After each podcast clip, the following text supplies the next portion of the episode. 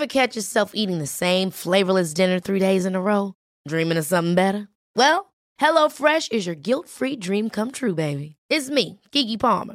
Let's wake up those taste buds with hot, juicy pecan-crusted chicken or garlic butter shrimp scampi. Mm. Hello Fresh.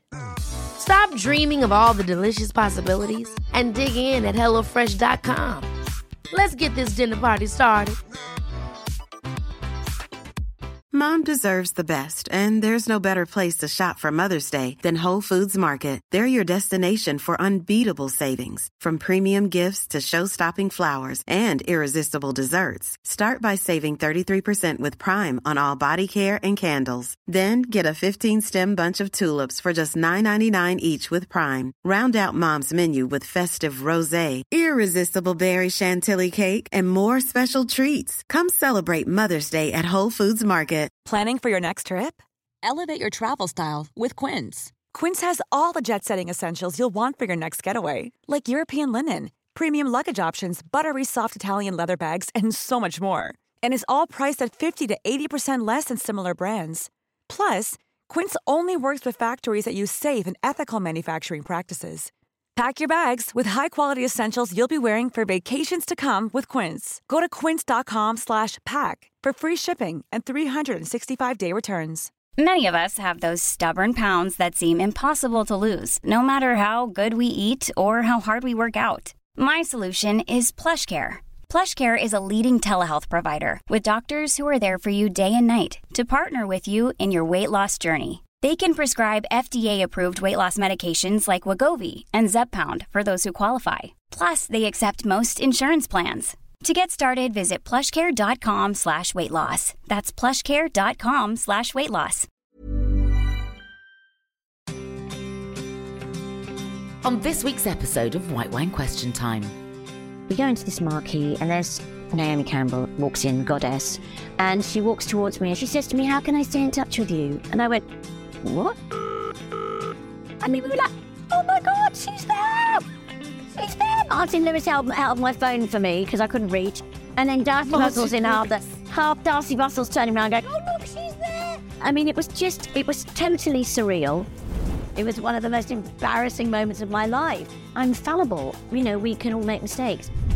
I mean, I remember going to Alina's funeral, and it was a it was a circus, and it seemed so sad and, and surreal. It just didn't seem real. You know, I'm in the middle of the blooming service, they're doing communion, and someone comes up and says, "Oh, would you sign this for me?" I went, "No, no, I won't. This is somebody's funeral. This is my friend." Hello and welcome to White Wine Question Time, the podcast that asks its guests three thought provoking questions over three glasses of wine. And my guest this week is a woman who's recently celebrated 50 years as a star of the stage and screen, a child star from the age of six.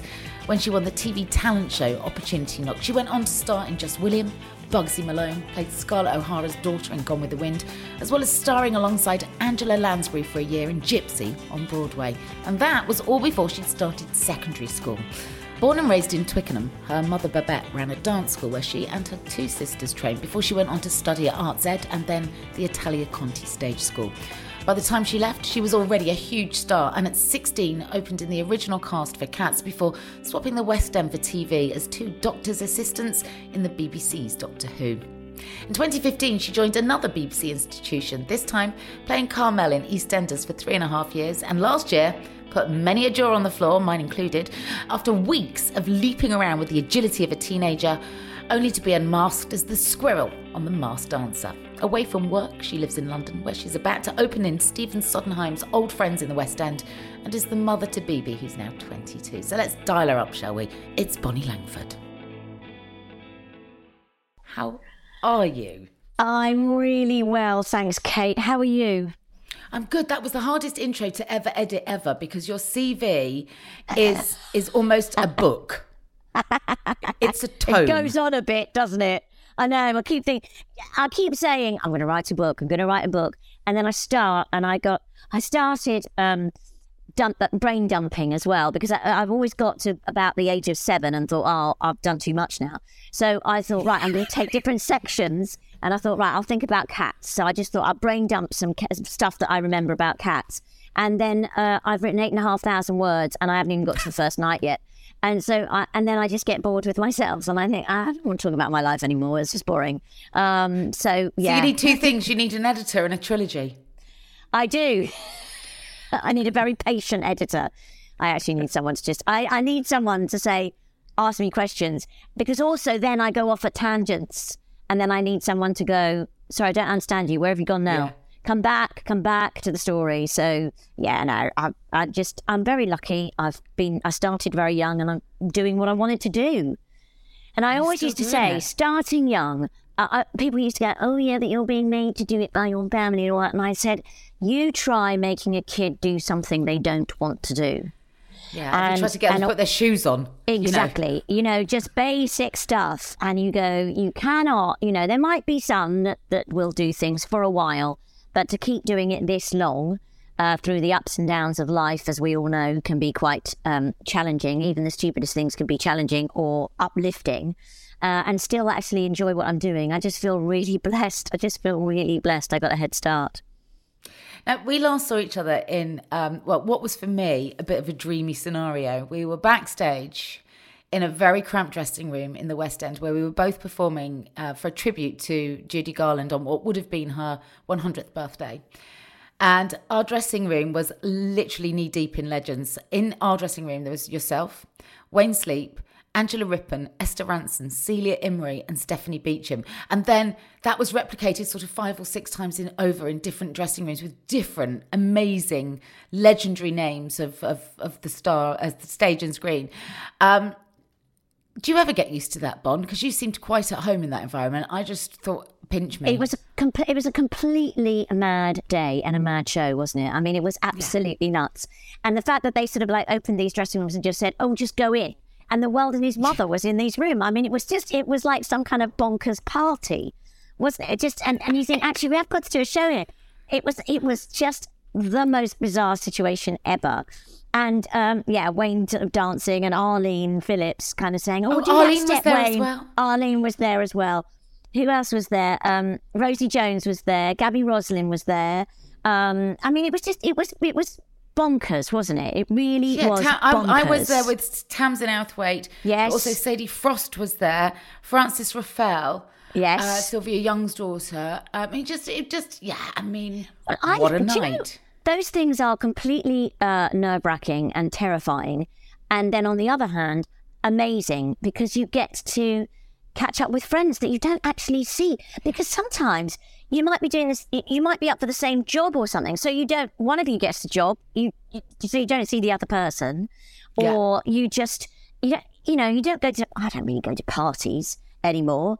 And if you do, everyone's like, oh, hello, darling, how are you doing? What are you doing? This was like, oh my God, what are you doing? How are you doing? What are you going to wear? How are you going to be like? You see people in their authenticity, I think, actually, because we're all as as nerve wracked as each other, and then decide to just either get more nervous or laugh a lot, and then And it you, was- you also was see how people prepare. Yes, because there were those that people were really prepared, and then there was people at you know people at Celia who just Oh, just kind of darling. cruised through the backstage area and just Yes. Celia Imrie. Yes, she was and just sat there. Sophie Ellis Bextor was there as well, wasn't she? I see Sophie. She lives down the road from me. we see each other in the in um you know Tiger that shop. I love that. It's, I love all that. You know, you just bump into people. But uh, she was at that gala as well, and um, right. it's all quite chaotic. But you actually what what people have to do on those things, don't they? They actually have to just sort of turn around and go, "Well, do you know what? I'm just going to have fun. I'm just going to have a laugh because it's lovely to see old friends again." So some people were doing, th- you know, something something quite um, convoluted, like ha- having to re- remember a reading, um, for example. So they would go off and rehearse. But for the likes of me, I was just kind of hosting, so you know, I, I was able to kind of drink in what was going on, uh, probably with a little bit more um, of a relaxed ease than than maybe your good self who was doing a number. What was nice was watching you all sat there with your phones out showing each other pictures of children, grandchildren, and you could see the the decades of friendship that had built in and out of all of those dre- changing rooms, dressing rooms, Yeah. rather. Sorry. Yeah, I know. I mean, you know, when it, there is a sort of people go, "Oh, it's so lovely. You're all so lovely." But no, I think actually people are just friends, and it, we if we don't have our real life, then we don't have the crazy life as well. And and that sort of situation is a combination of those two. As you say, we're there doing something crazy. You're all going to do a show. We all know how that feels to be quite vulnerable and exposed doing something that you perhaps haven't rehearsed much or that you're just trying to get on there and do for a good cause. And at the same time, you all bond because you're all understanding how you're feeling. And then you have a catch up about, oh, you know, how's so and so, oh, what's this? What about, you know, I was probably showing pictures of my dog, as I do all the time, and my daughter, and going, oh, you know, it, it's actually, apart from anything else, it it's quite, it helps you to deal with the situation, isn't it? Because when you're there uh, with like minded people, it's very bonding. It is really bonding, and you know, and you're amongst old friends, which uh, brings us really nicely to your next big West End project. Because uh, in September you're opening Stephen Sondheim's Old Friends with a pretty spectacular cast, I have to say. It is a very stellar cast so far, and they haven't, and there are more people to come because there's going to be about 15 in the cast. Wow. Uh, so it's going to be a big show. So what it is is that last year, um, Cameron Mackintosh, so Cameron Mackintosh, uh, put on a celebration of Stephen Sondheim's music, and he had been wanting to do this. I mean, there have been other celebrations. There's been Side by Side by Sondheim, which was a hugely successful show in the 70s with uh, Julia McKenzie, Millicent Martin, David Kernan, and Ned Sherrin, and two grand pianos, and they just basically it was it, it, was the first time that Sondheim had really been introduced to the a sort of wider public. I mean, he was very prolific even then, but this was a review show, and it was very small and very intimate and very successful. We have a, a, a 15 piece orchestra and about 16 in the cast, and I think it's all still coming together. They're still putting it together, which is one of Sondheim's songs. And I think it's just really, I think it's a wonderful way to uh, hear a whole range of Sondheim music um, from all his different musicals. So, you know, we've got um, A Little Night Music, Company, Into the Woods, uh, Funny Thing Happened on the Way to the Forum, Gypsy, um, uh, Pacific Overtures. I mean, literally, and all, it is staged. It's like a, now that's what I call musical theatre, isn't it? Yeah, but it's not just people standing there with a mic and singing. It's a bit more than that, and and everyone has a connection with Sondheim of some sort. And so it's a very personal thing. And they've called it Old Friends. And I think it's brilliant that it's that because it is, it's friends coming together, like you were saying about us doing that gala thing. It, it, it is very personal. So it's a very unusual show because it's not as if you're playing a role. You know, yes, you might adopt a role to sing a particular song, but ultimately it's much more personable and intimate. Uh, but we've got this wonderful orchestra as well. So I'm really looking forward to it. It's going to be beautiful. Oh, I can't wait. Well, best of luck with it. Thank you. And tickets are on sale now. Yeah. Now, um, so while you, you've got time to breathe, I wanted to grab you for this podcast because there is so many things that I could ask you, and I'm afraid I've had to hone it down to just three okay. uh, questions for you. And I'm, are you ready for your first one, Bon? Go for it. Go for it, Kate. Go for it.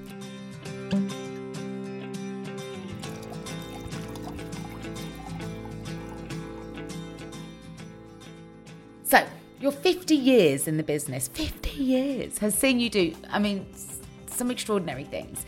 Um, and sometimes in the most extraordinary of circumstances, be it performing as a high kicking squirrel on The Masked Dancer last year, uh, dancing to, I found a brilliant clip of you dancing to the opening, opening number on Rod and Emu's Windmill show. That was quite mental. There's somebody at the door.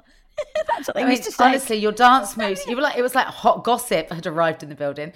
And then, of course, most recently, uh, we saw you um, placed quite rightly on the National Treasures bus for the Queen's Jubilee.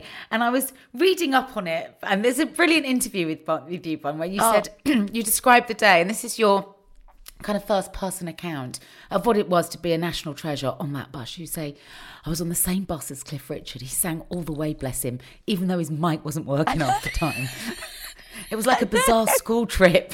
Sharing an open top bus with Wayne Sleep, Paul Gambaccini, and Chris Eubank, who stood at the front of the for the entire trip, not talking to a soul, just looking out like he was on a ship. Yes. He looked like he looked like he was the, the, the prow of the ship, just standing there with his stick, just poised. He didn't speak to anybody. It was hilarious. It was there was and there was Cliff was singing all the way because they had these. I mean, why I was on the 1950s bus, I don't know. I'm not that. I wasn't born in the till the 50s. 60s. I wasn't born, but it was it was hilarious and.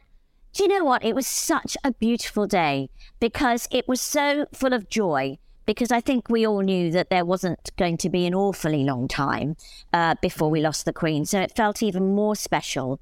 Um, and the fact that, you know, when we drove down that, um, the Mall just towards, well, we drove round the corner from, from Whitehall and we drove round the corner at Trafalgar Square and the mass of people and the joy of just people laughing and shouting and dancing and it was really moving. It was really moving. And then I turned around and there's Cliff singing Living Doll for the 95th time. I mean, it was, he's so amazing.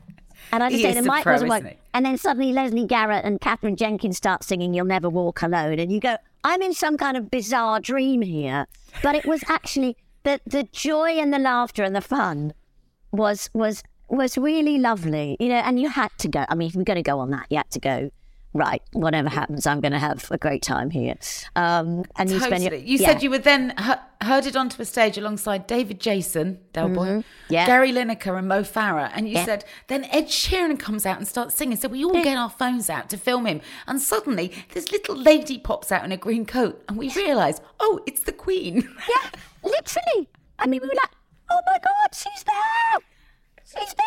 Martin Lewis held, held my phone for me because I couldn't reach. And then Darcey Martin Bussell's in half the, half Darcey Bussell's turning around going, oh, look, she's there. I mean, it was she you wanted to go and hug her and she was I was sweet out, bright green, literally there. Uh, I mean, it was just, it was totally surreal. And, and then, and then afterwards, so we went after, they said, please don't go away straight away. Because, you know, everyone was just dispersing. There was no way you could get any kind of transport there. You know, was, and, but they wanted us all to go to some sort of marquee afterwards so that the, the crowds would disperse a bit and then we would all kind of go our separate ways. As I was walking towards the marquee, a couple of people coming towards me um, on their bicycles. I think, oh, that was clever. But it turned out it was Laura Trott and her husband, you know, the Olympic cyclists. And I thought, well, they would be on a bike, wouldn't they? I'm like, oh, that was clever. That was on a bike. Oh, they would be on a bike. Um, that's what they do. And then I went in there, and um, and then, of course everyone's in there. And then Naomi, Naomi Campbell comes up to me. of course she does. Yes, like you say that every, every day. Yeah, yeah. So, I mean, it's the sweetest person because she she so years and years ago, many years ago, she um was at Italia Conti where I was at. Um, she's younger than me, but um, I apparently, well, I do remember it actually, uh, went back there to give out the prizes one year, and I gave her her certificate of whatever it was, and she came. So we're at the Queen's Platinum thing, and uh, we go into this marquee, and there's Naomi Campbell walks in, goddess, and she walks towards me and she goes, "You gave me my prize when I was at Italia Conti." I went, "Oh my goodness, I can't believe you've just said that." And then we had this gorgeous chat, and we talk about kids, the, kids, dogs, you know, all that stuff. And then she says to me, "How can I stay in touch with you?" And I went, "What?" Thinking, "Stay in touch with me." I went, "Oh well, you know, I mean."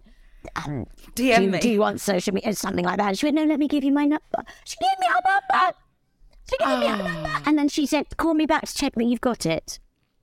I just, some, you know, the, as you know, because having met so many people, the, the people who have accomplished so much are generally the loveliest people. Yeah. What a bizarre day. And I Yes. wondered when else have you found yourself in such profoundly bizarre and unexpected circumstances? Because that as as much as that one's got to be in I would not even say your top ten, it's got to be Yeah, top five, surely. has. Yeah, yeah, You of course it has. Um, I mean, you, you were talking about Sondheim and Gypsy. Gypsy took you to the, to to live in America for a year when you were nine years old. Is that that's right? I've got that, Yeah. I've got that right. Oh, I? that yes, when you were nine on absolutely. Broadway. Yes. So I I did mean, this. that's profoundly bizarre for a nine-year-old. It is profoundly and, and life changing, actually. Uh, life changing in so many ways because it was in the 70s. I'd already been in a show in London called Gone with the Wind. And then I went into another. And, I, I know. I know. Scarlett O'Hara. yeah, I one. played. Yeah, that one. That one. Yeah, I played Bonnie Butler. And um, yeah, and uh, yeah. So the, then the following year, uh, as it happens, I auditioned for this production of Gypsy that they were doing. Uh, Gypsy had never been to London before. Uh, it had only been on Broadway with Ethel Merman in 1956, and Angela Lansbury was to play um, uh, Mama Rose. And so they auditioned children, and I went along, and I got the job, and I worked with Arthur Laurents and Stephen Sondheim, and that's when I met Stephen Sondheim when I was eight, and uh, Jule Styne, all the original creatives, apart from Jerome Robbins, who had already passed by then. Um, but uh, so I did the show, and at those in, in that, that time, young kids were only allowed to perform for 40 performances a year. And it wasn't even, you know, end of December to beginning of January. It was, however, the, the 12 months was from the date that you wanted to perform. So if you wanted to perform January the 1st, you had to look back to the last January the 1st or June the 1st or whatever. And, um, and, and if you'd done more than 40 performances, you couldn't do it. Anyway, so I was in the show. I was the first baby June. They were going to have to get multiple. They decided to get multiple kids. Uh, nowadays, when kids are in shows, they tend to have about three teams. But on this, they wanted to have one team at a time.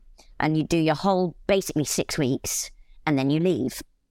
And um, so I was the first baby June and I got to perform um, all the opening stuff with Angela. She was just the most incredible person. Uh, um, and I got to be part of that and I just adored it. Um, when I left on July the 14th, I never forgot that date because I didn't want to leave. Um, I had to leave the show and uh, because I'd performed my 40 days.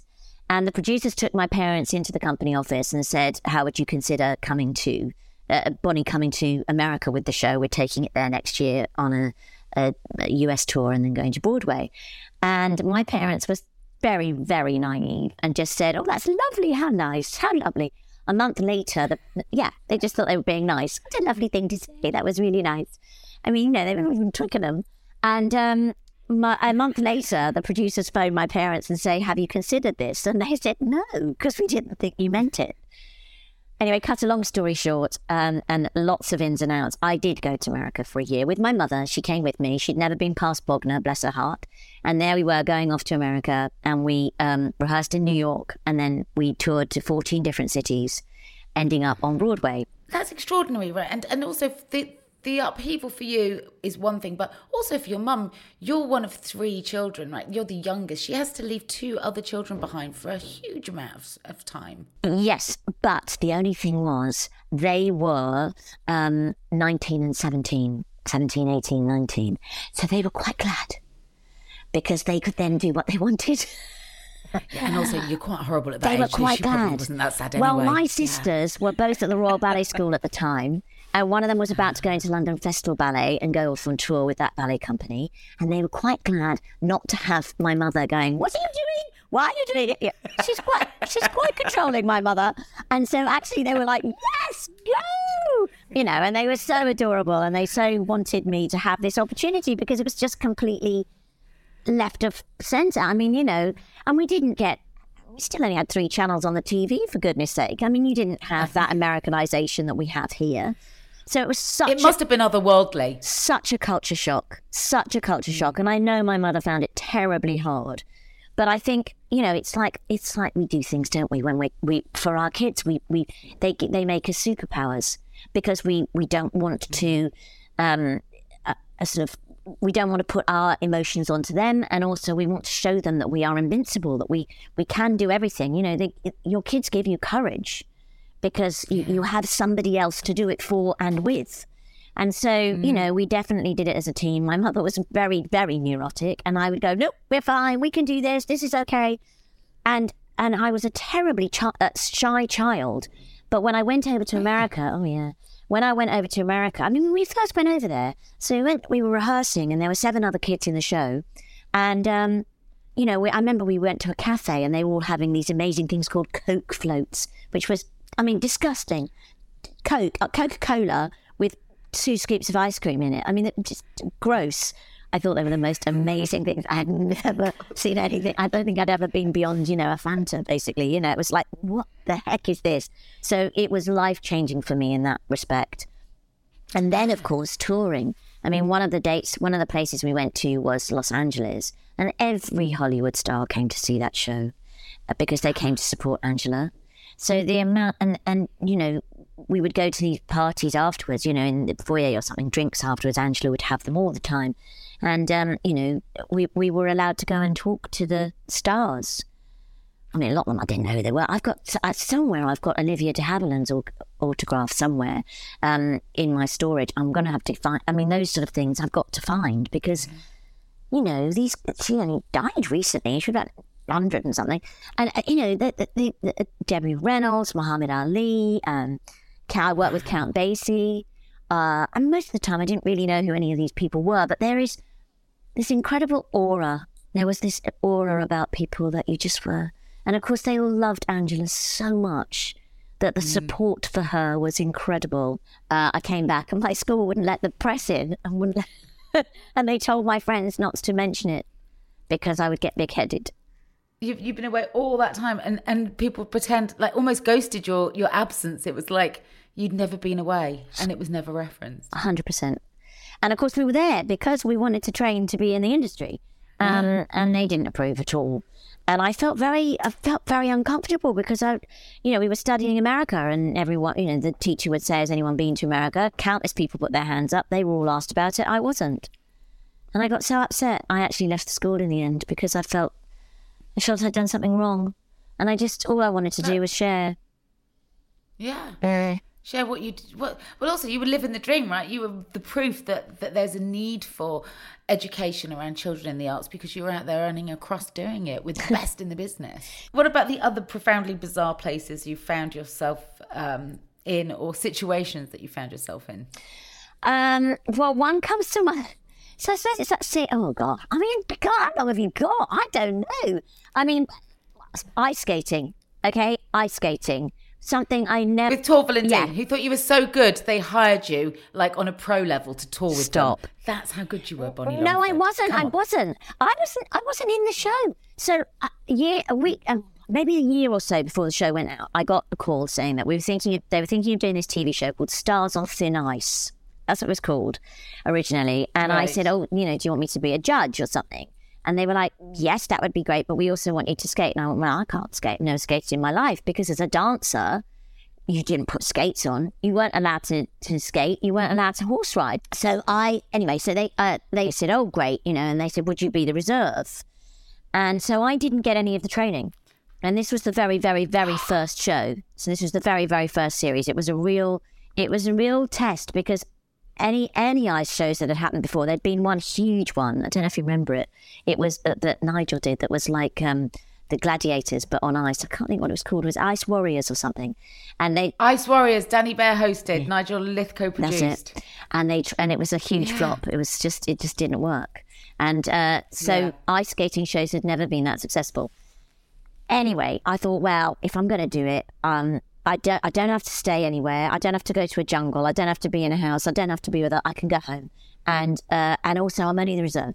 So I did a couple of lessons, and then they said, "Oh, we'd like you to um, try out with with um, Jane and Chris anyway." So I went along. Actually, was, this is the most bizarre story because at the time I was doing a radio show regularly with Sandi Toksvig, one of my best friends, and um, I'd arranged as a surprise for her. She's a huge, huge Julie Andrews fan. Julie Andrews was coming over to do a talk at the BFI, and I had arranged for us to go that evening. Uh, we were doing her show at lunchtime, and then we were going to go to the BFI in the evening. And they suddenly phoned me from ITV and said, "Would you skate with um, with Jane and Chris in the afternoon?" And I went, "Well, I can, but I've got to be away. I've got to be away by five o'clock. I've got to be away by five o'clock." So Sandi came with me. We went to this ice rink, and Sandi is sitting there writing and having hot drinks in the corner, and I'm skating with Jane and Chris.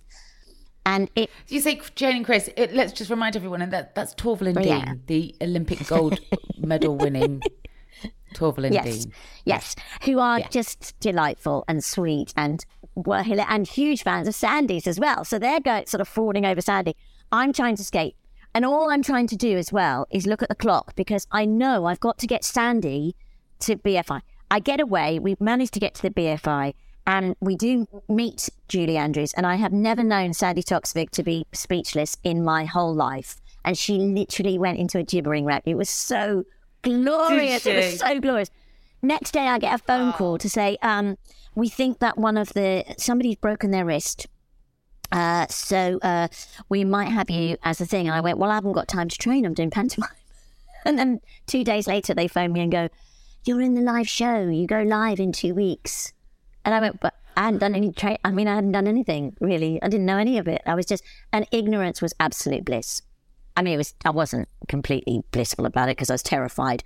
But I think, in a way, I didn't know what I was signing up to.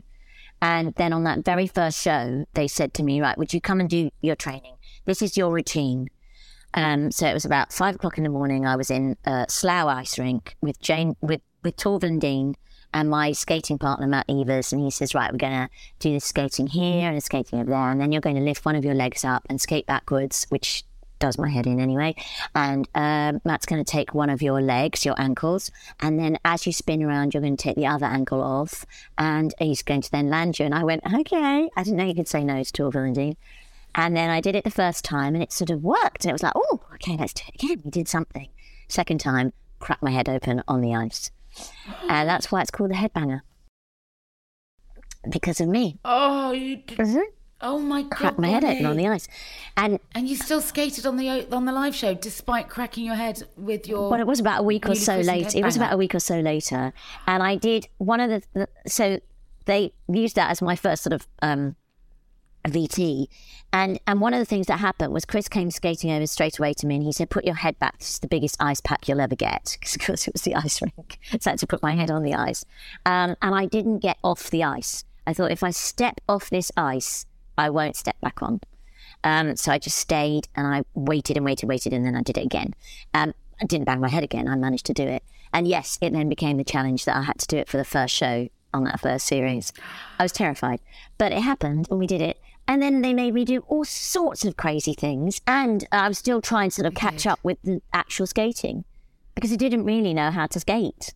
And even lifting. But didn't you continue to work Yeah. with them beyond your time Yeah, I did. show? I did about three tours. They, I mean, they really rated you, Yeah. didn't they? They really rated you. Let, let me say that because you're not going to, obviously. But and, and they've been on this show, and I, you you can hear the, um, I mean, just the level of competition and professionalism that sort of pumps through their Yeah. veins is is extraordinary. So you really did capture their attention.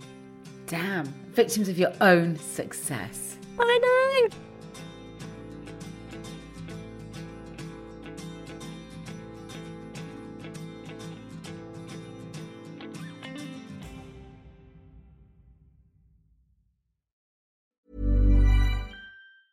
A lot can happen in the next three years. Like a chatbot may be your new best friend. But what won't change? Needing health insurance. United Healthcare Tri Term Medical Plans are available for these changing times. Underwritten by Golden Rule Insurance Company, they offer budget friendly, flexible coverage for people who are in between jobs or missed open enrollment. The plans last nearly three years in some states, with access to a nationwide network of doctors and hospitals. So for whatever tomorrow brings, United Healthcare Tri Term Medical Plans may be for you. Learn more at uh1.com. Ever catch yourself eating the same flavorless dinner three days in a row?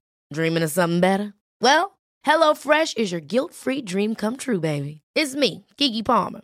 Let's wake up those taste buds with hot, juicy pecan-crusted chicken or garlic butter shrimp scampi. Mm. Hello Fresh. Stop dreaming of all the delicious possibilities and dig in at HelloFresh.com. Let's get this dinner party started. Many of us have those stubborn pounds that seem impossible to lose, no matter how good we eat or how hard we work out. My solution is PlushCare. PlushCare is a leading telehealth provider with doctors who are there for you day and night to partner with you in your weight loss journey. They can prescribe FDA-approved weight loss medications like Wegovy and Zepbound for those who qualify. Plus, they accept most insurance plans. To get started, visit plushcare.com slash weight loss. That's plushcare.com slash weight loss.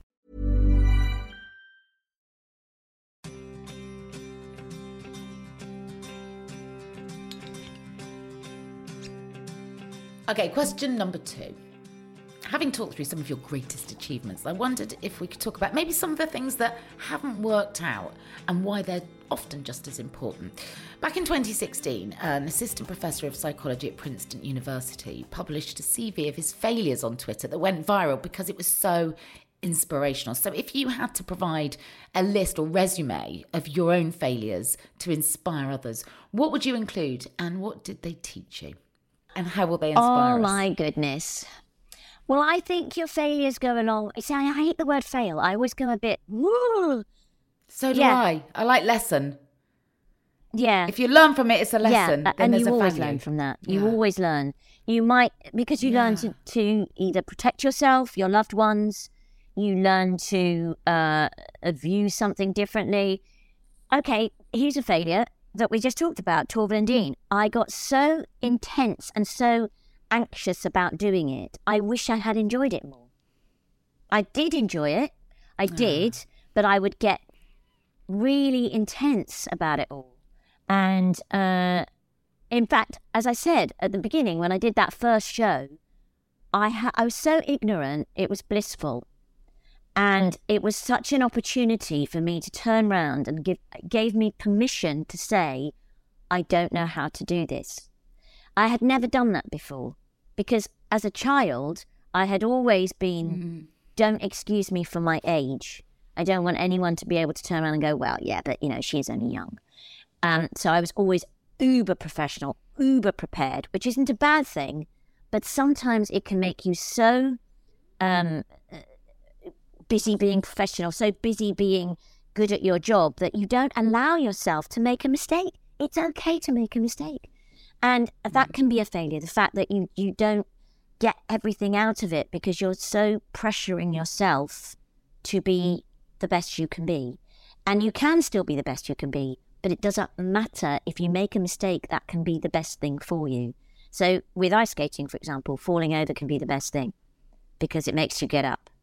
Yeah. So, that's sort of some of it. I would probably put most of my my career as a success and a failure because in the middle of those things, you maybe don't enjoy the moment, you enjoy it when it's happened.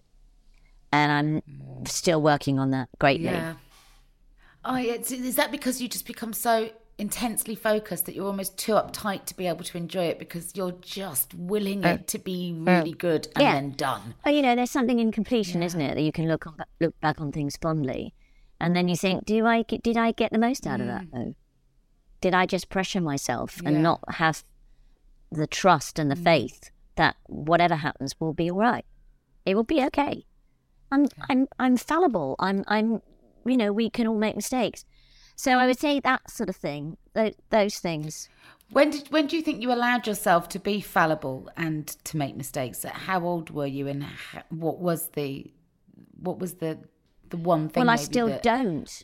tipped you into a I still mindset don't. where you allowed that. But I think I think the ice skating was was I say a, a, a liberating in that I could turn around. You know, they said to me, "Okay, here you're on this side of this rink. You're going to skate out into the middle and stop." And I went, "I can't do that."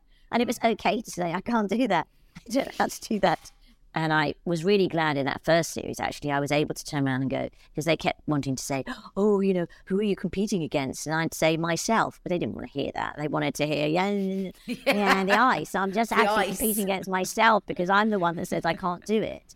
And so that was really liberating. And of course, you do it because you've got, you know, I wanted to say to my daughter, have a go. It doesn't matter if you fail, whatever you do, have a go. Um, and I need, I needed to prove that.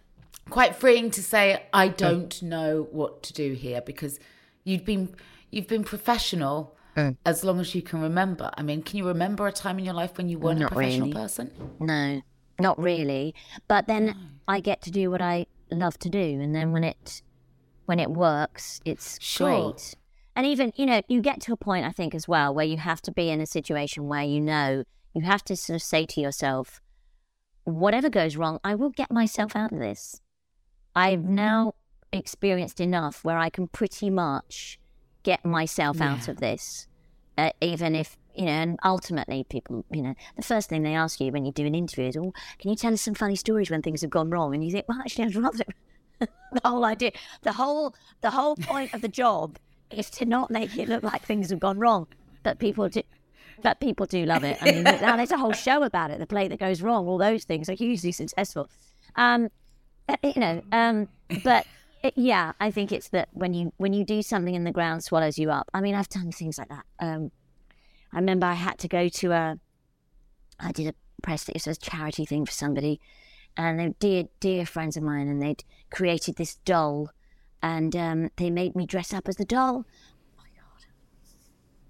I think most of the time, I think people didn't actually recognise it was me. Thank God. I hope they didn't recognise it was me. It was one of those, you know, when you just walk in there and you go, okay, here is when I need the ground to swallow me up. This is now when I should not be in this situation. Ground, swallow me up. Go now. I was dressed as a doll. were you dressed this as? Sort of like doll. uh, Oh, this sort of doll that was being given to a royal baby or something, and it, was part of a whole kind of charity campaign. And they said, I thought I was just going to deliver this doll to this royal person. And um, they said, "Oh, wouldn't it be better? You know, we're going to dress you up as the doll." And I, why I didn't say no? Why did I not say no?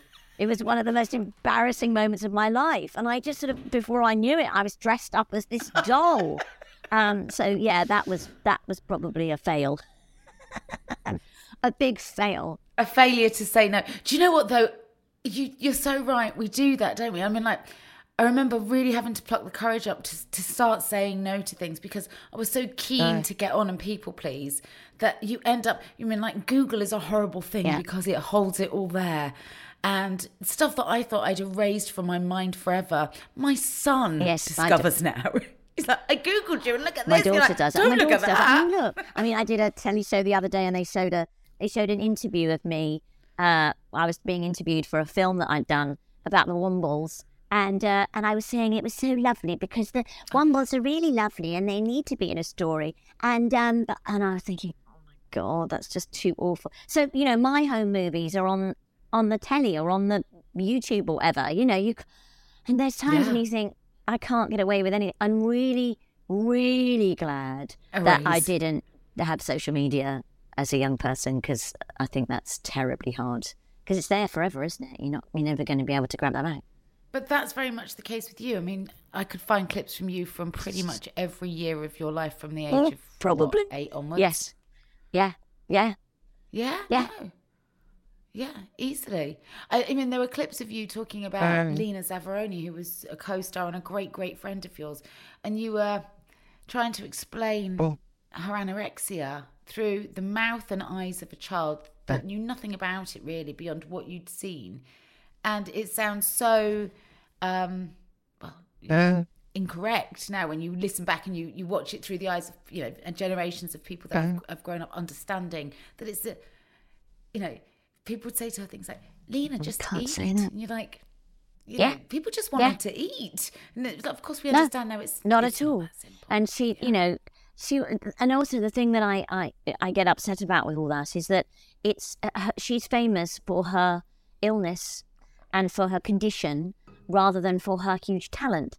You know, she had the most extraordinary gift, the hmm. most extraordinary talent. And the reason we became friends was because we were at school together and we understood what was expected of us and actually enjoyed that expectation. Hmm. We enjoyed the fact that we could be mini adults and that Yeah. we would go in and we didn't have to do any of that networking and, oh, hello, darling, how are you? Because nobody expected that of young kids to be able to do that. So we would sit, we would watch these, the, the, the stuff go on that you see and you take it all in because you're such a sponge. And then they just say, right, would you get up and do your bit now? You get up there, you do the bit, you go home. It's done. It's sorted. We we we we did a television special together, as you say. Uh, we filmed that whole thing, rehearse, record the whole Oh, so thing in ten days. An hour long show, rehearse, record the whole thing. and we're, we're talking about the kind of shows the double handers that you'd see maybe Cher and Yep. Tina Turner do like the Cher show or Yep. and you were you were young No, women, we were 12. adults We were 12 years old. clearly Yeah. very poorly very poorly and very pressured and a lot of it you know I understand it because I was a teenage anorexic it's about control um, but nobody used that sort of language in association with that diagnosis at the time. And I think really I, I I was very aware of her because I went on to have my own issues with food. Um, but the only people that I knew did were her and Karen Carpenter. And that you're talking about two epic talents who are remembered for the illness under which they they demised, as opposed to their extraordinary talent that just Hundred percent, hundred percent.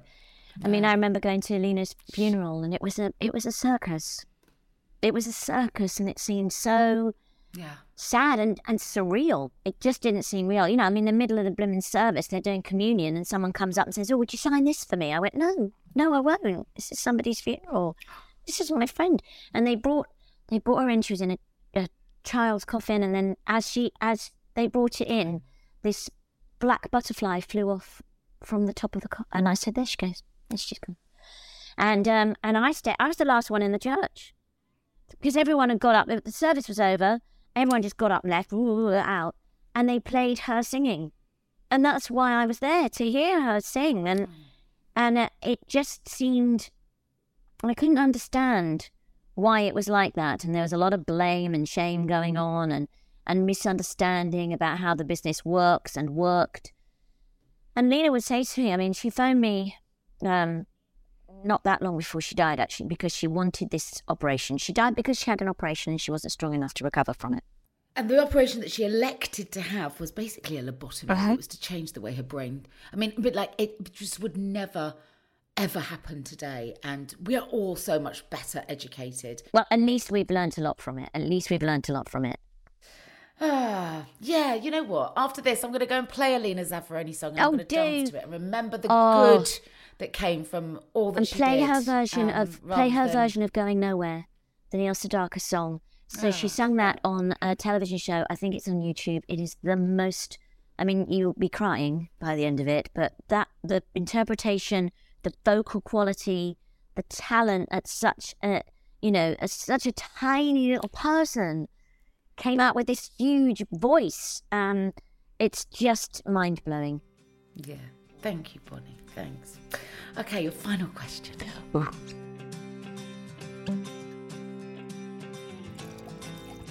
Now, I can never, ever imagine you losing your temper. Uh, but in 2019, we saw a little flicker of defiance when What did uh, I do? you were shouted at in a pret a manger. And I don't know if you remember this, Oh, but yeah. you tweeted. Yes. You tweeted, I've just been shouted at in hashtag Pret a Manger, Bromley, for taking my dog in while uh, I get a coffee to take away between shows, which is a thing I've done for the past five weeks, twice a day, every day. People say be kind, but they're not. Just rude. I'm done. Yeah. I was so done. I was so done because I cannot bear people being rude. I just can't bear it. Oh, yeah, I am angry. I get angry. Road rage, I'm bad. You know, I will shout at people. I'd go, love to see you my pulling way." like, you know, obscene hand gestures in the car. But Ja- actually, yes. that really juxtaposed itself with what I'd read about you because before that, I read repeatedly that you were a self confessed, um, people pleasing, non confrontational person. So I wondered, when did you learn to start speaking up for yourself and why? And, and when else have you had to kind of stand your ground? Well, I I am absolute people pleaser. Uh, try not to be so much.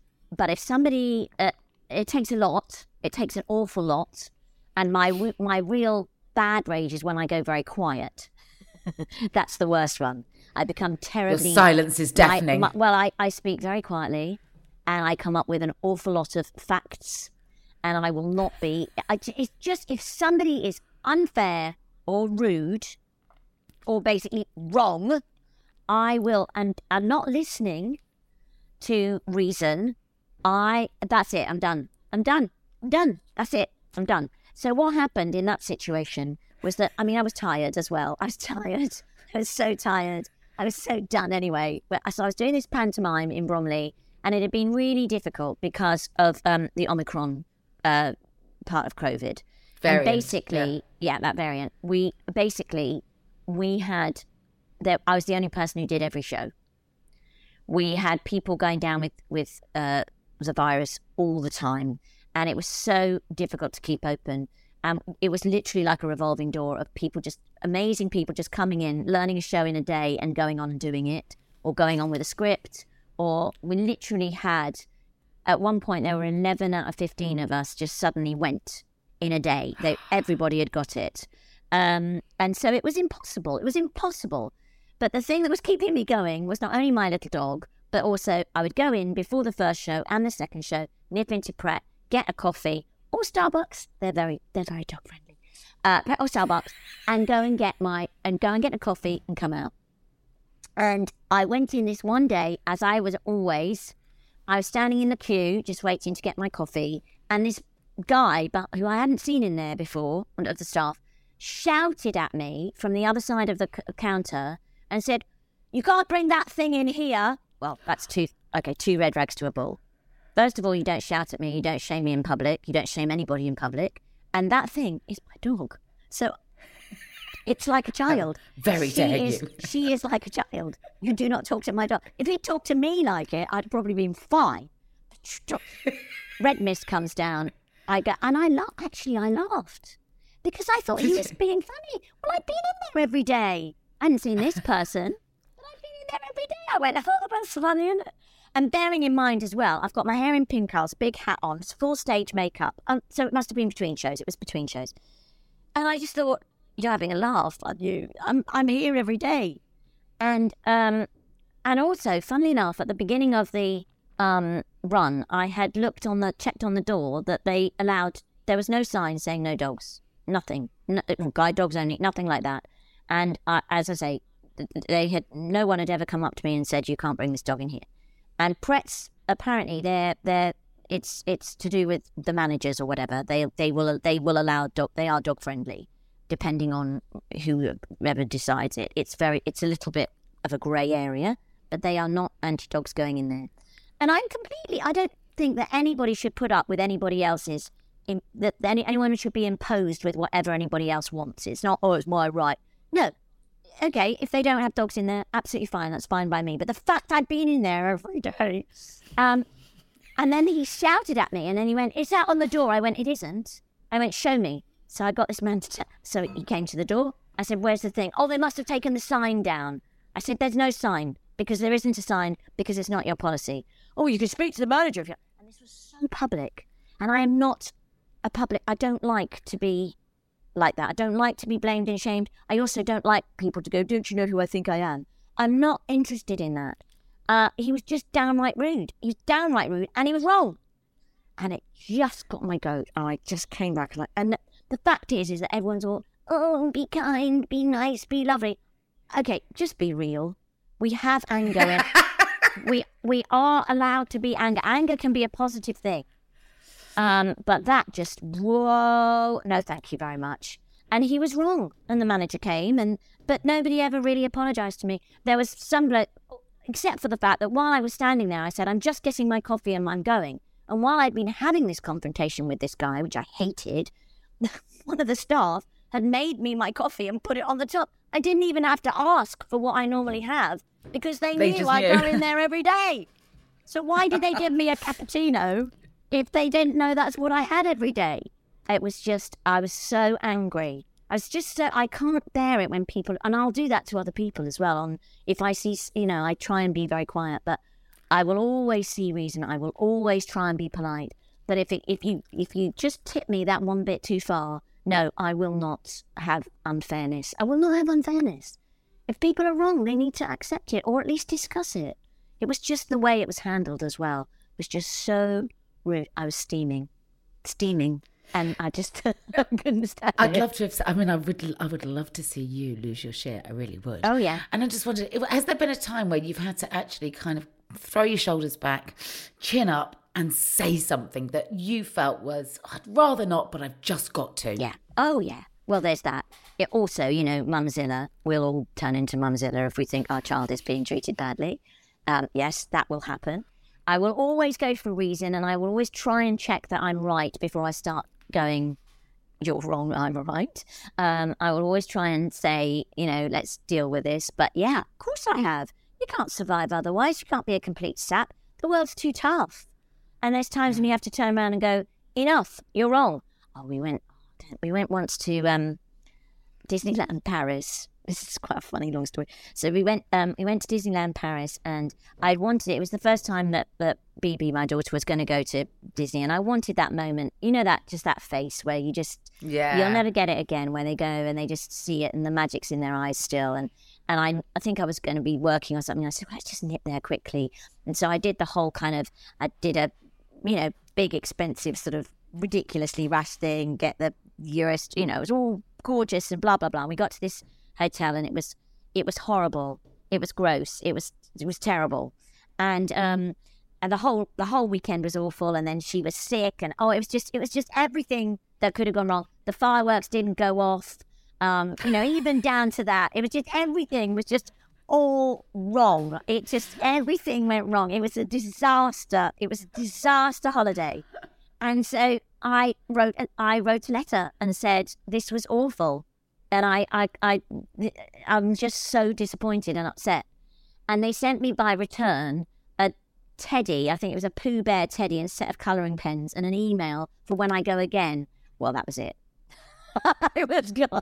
I wrote like a three page letter back. Then they told me that there were fireworks. With I your went, crayons, I'm not you're six, yeah, with those. I sent them back. I sent them back. I returned it. I sent them back. And then I found out that the CEO of Disney Europe was someone I'd been in Gypsy with in America when I was eight years old. I mean, it was madness. It was madness. A small world. Pardon the pun. You know, you might have to see somebody again. You might have to work with them again. You might have to cross them in the street again. I will always give somebody the opportunity to go, that was a moment. How do we move on from this? How do we recover from this? But if somebody has really done something that has got my goat and then the, the, the, the spark is lit, yeah, don't don't come near me. Uh, but thank you so much for your time today. I mean, we could Oh. probably do 12 episodes and still not run out of things I think so because it's so great to talk. And you know, when you when you say things when you with with like-minded people, and we know we've been there, and we've got kids, and we've got everyone has a similarity. We all have connections, Totally. And I just There's love an episode that. of Motherland in all of us parents, isn't, trust me. isn't it just? Isn't that just brilliant? And good luck with rehearsals. Thank um, you. Old Friends opens on the 16th at the Gielgud in uh, Theatre in the West End of London. It's scheduled for a 16 week run, uh, but who knows, could run for much longer, such is that songbook, eh? Um, and tickets are available wherever you get your tickets. Yeah, thanks, Kate. It's been brilliant. Oh, thank you so much. A pleasure as always. I can't wait to run into you in a sweaty dressing room somewhere with Angela Rippon, Esther Rantzen, and Celia Imrie again Yes. with Wayne Sleep, who wouldn't stop talking. It's like, all right, Wayne, let somebody else speak. No, no, no. Wayne, stop talking. I'm trying to listen to Celia. Yes, no, I love him, but once he gets off on one, you can't stop me. camera. Huge thanks to Bonnie. Don't forget, tickets are available now to go and see her and a glittering cast perform some of Stephen Sondheim's biggest songs from his incredible songbook at the Gielgud Theatre from September 16th. And if Bonnie's left you hungry for more chat with national treasures, we've got episodes with Dame Denise Lewis, Dame Arlene Phillips, and Christopher Biggins in our back catalogue, as well as Matt Evers, who skated with her alongside Torvill and Dean, who are also in our back catalogue, as well as Lisa Snowdon. So fill your boots. Oh, and look out for our new midweek mini episode drop. It's called Something from the Cellar. It drops every Tuesday, and it's a little something to get you over hump day with some vintage conversations from our previous guests served up in shot sized portions. To make sure you don't miss them and to get them delivered direct to your feed, hit the follow or subscribe button. And I'll be back Friday with a brand new guest. Until then, thanks so much for your company.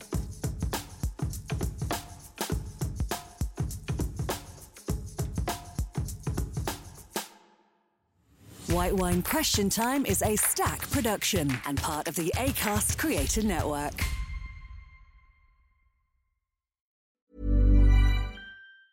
Mom deserves the best, and there's no better place to shop for Mother's Day than Whole Foods Market. They're your destination for unbeatable savings, from premium gifts to show-stopping flowers and irresistible desserts. Start by saving 33% with Prime on all body care and candles. Then get a 15-stem bunch of tulips for just $9.99 each with Prime. Round out Mom's menu with festive rosé, irresistible berry chantilly cake, and more special treats. Come celebrate Mother's Day at Whole Foods Market. Even when we're on a budget, we still deserve nice things. Quince is a place to scoop up stunning high-end goods for 50 to 80% less than similar brands. They have buttery soft cashmere sweaters starting at $50, luxurious Italian leather bags, and so much more. Plus, Quince only works with factories that use safe, ethical, and responsible manufacturing. Get the high-end goods you'll love without the high price tag with Quince. Go to quince.com slash style for free shipping and 365-day returns. Ever catch yourself eating the same flavorless dinner three days in a row? Dreaming of something better? Well, HelloFresh is your guilt-free dream come true, baby. It's me, Keke Palmer. Let's wake up those taste buds with hot, juicy pecan-crusted chicken or garlic butter shrimp scampi. Mm. Hello Fresh. Stop dreaming of all the delicious possibilities and dig in at HelloFresh.com. Let's get this dinner party started. Planning for your next trip? Elevate your travel style with Quince. Quince has all the jet setting essentials you'll want for your next getaway, like European linen, premium luggage options, buttery soft Italian leather bags, and so much more. And is all priced at 50 to 80% less than similar brands. Plus, Quince only works with factories that use safe and ethical manufacturing practices. Pack your bags with high-quality essentials you'll be wearing for vacations to come with Quince. Go to quince.com slash pack for free shipping and 365-day returns.